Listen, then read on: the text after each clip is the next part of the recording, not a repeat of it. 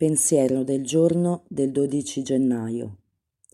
Sono diventata più educata e ho smesso di pensare che fosse giusto ferire le persone intorno a me. È diventato più facile dire cose come «scusi, non volevo urtarla».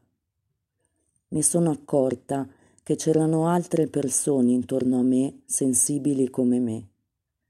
Come dice il nono passo, ho cominciato a fare ammenda diretta con le persone che avevo ferito ogni qualvolta fosse possibile. La paura e l'orgoglio all'inizio hanno complicato le cose, ma io ero disposta a rischiare.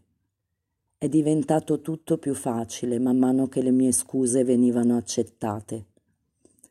Alcuni erano morti, altri si erano trasferiti, perciò ho chiesto a Dio di aiutarmi in questi casi. Fare ammenda scaccia i sensi di colpa. Meditazione del giorno.